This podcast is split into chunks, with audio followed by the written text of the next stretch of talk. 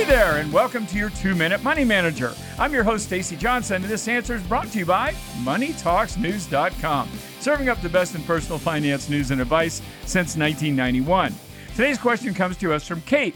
Kate says, I've got a question about setting up a health savings account.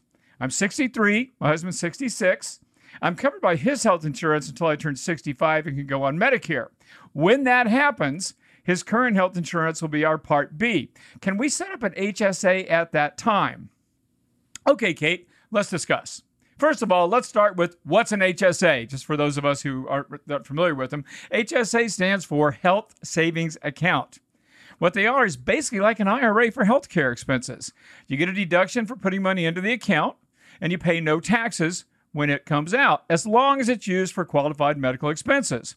Now, I've been using one of these things for many years, and it's been a great help when I've had health expenses, and it's an awesome tool to save money for retirement and lower my taxes too. So, why are health HSAs cool? I just told you, but just to make sure, let's count the ways. Number one, HSAs are tax free. Putting money in a health savings account is one of the very few ways you can entirely avoid paying any taxes on your money ever. With an HSA, you get a tax deduction when you put the money into an account. Then the earnings grow tax free. Then, as long as you use it for qualified healthcare expenses, you don't pay taxes on money when you take it out either. So, this is a pretty cool account. Number two, HSAs are more versatile than flexible spending accounts or FSAs.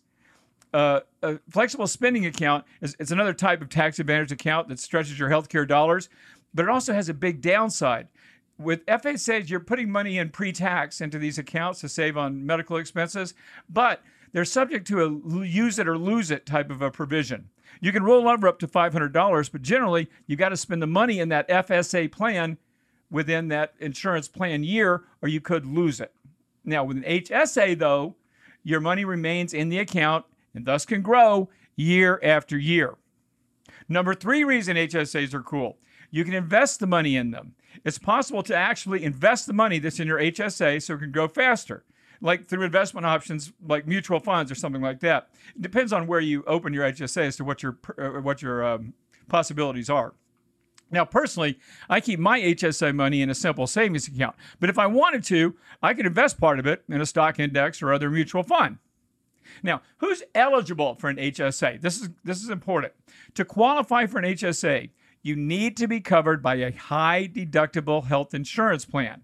How high does that deductible need to be? Well, for 2020, the deductible has to be at least 1400 bucks if you're single or single coverage plan at least, and $2800 for family coverage. How do you go about opening an, an HSA? To open an HSA, you pick a custodian company. One we partnered with in the past is a company called Lively, just like it spelled just like it sounds lively.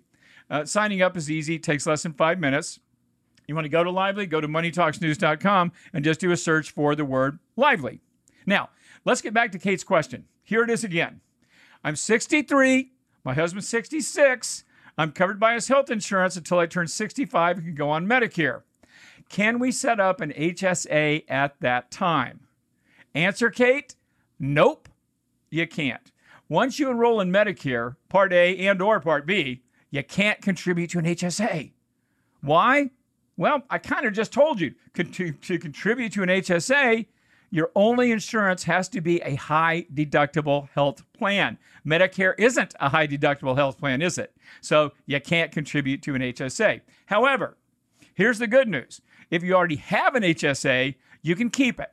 And you can use the money to pay for eligible medical expenses after you turn 65, after you go on Medicare, including, including guys, your Medicare premiums. So that's pretty cool.